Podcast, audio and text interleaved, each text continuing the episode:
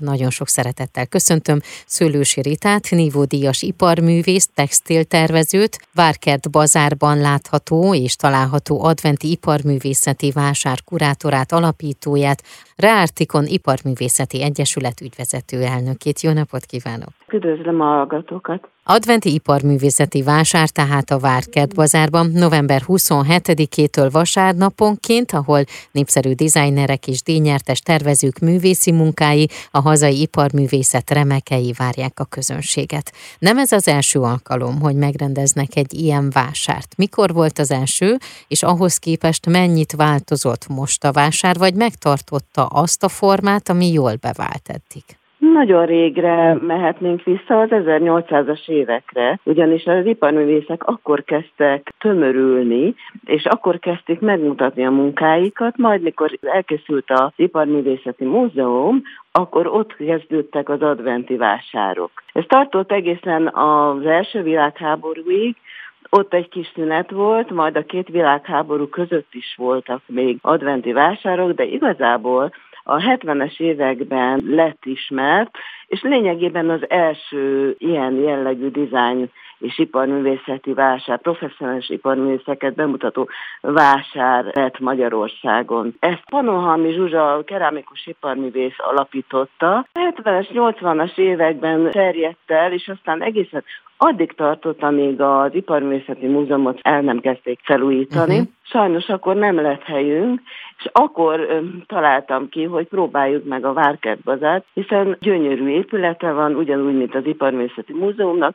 persze más jellege, és minket oda befogadtak. Az utóbbi két évben, azaz tavaly már felállítottunk egy szakmai zsűrit, uh-huh. aki eldönti, hogy kik jöhetnek, és jelöli a kiállító művészeket. Tehát nem jelentkezhetnek az iparművészek, hanem a zsűri nyitott szemmel Pontosan. jár egész évben. Pontosan. Igen, a zsűri, akik jelölik a művészeket, főleg MOME tanárok, MOME intézetvezetők, tehát olyan emberek, akik azért tudják a szakmában, hogy kiket kell jelölni. Az iparművészetnek milyen ágai jelennek meg ezen a vásáron? Kerámikusok, a textiltervezők, az ötvösök, főleg az ötvösök, az ékszer a karácsonynak a nagy slágere.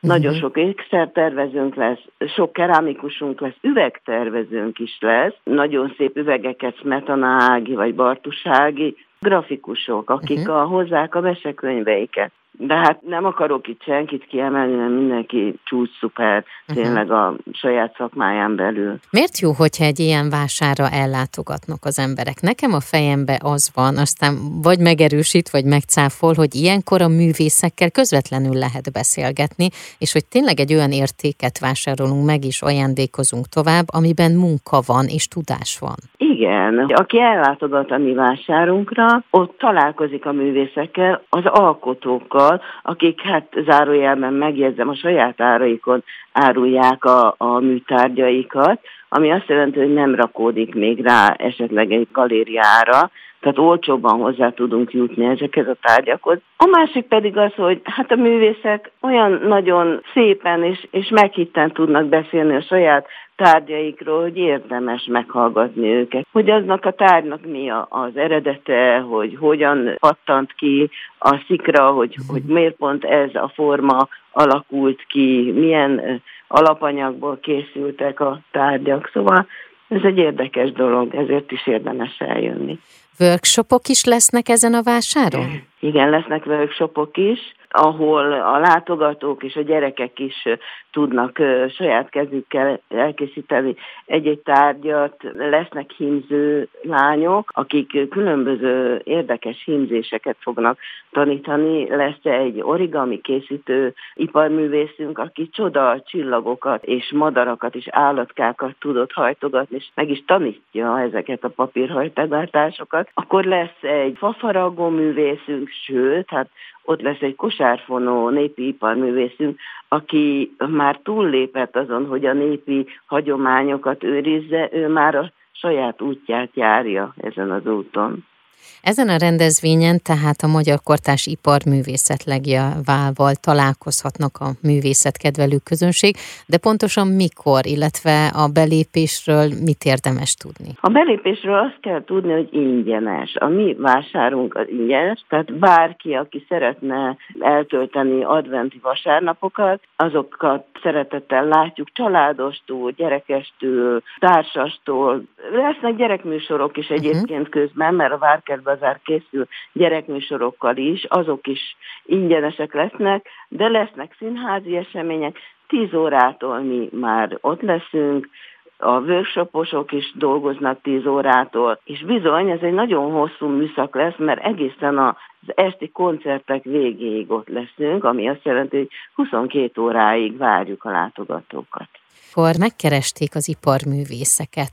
Ők milyen visszajelzést adtak, hogy meghívják őket ezekre, vagy erre a vásárra? Bizony, ez egy nagyon-nagyon érdekes kérdés, mert ugye korlátozott a számunk. Hát hetvenöt iparművész fog az idén kiállítani, viszont minden vasárnapon huszonegy asztalunk van, amit elfelezünk, huszonkettő iparművészünk fog kiállítani vasárnaponként, ez cserélődni fog.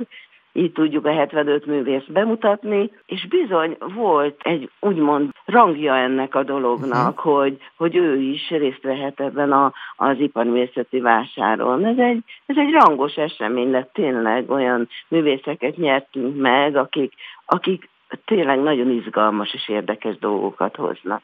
Tehát akkor minden vasárnap érdemes kilátogatni, ebből én azt szűrtem le, hiszen bizony, mindig bizony. Másokkal találkozhatnak. Bizony, pontosan, igen, igen. Azt hiszem, hogy az a legfontosabb, hogy, hogy a karácsonynak a hangulatát őrizzük meg, a szeretet és a béke hangulatát, mert ez nagyon-nagyon fontos a mai időkben. Nagyon szépen köszönöm, én pedig kívánom, hogy nagyon-nagyon sikeres legyen a vásár, és hogy még sok-sok éven keresztül megvalósuljon. Köszönöm szépen. Köszönjük szépen, szeretettel várjuk Önt is. Az elmúlt percekben Szőlősi Ritát hallhatták, Nívó-díjas iparművész textiltervezőt, az adventi iparművészeti vásár kurátorát és alapítóját, illetve a Reartikon Iparművészeti Egyesület ügyvezető elnökét.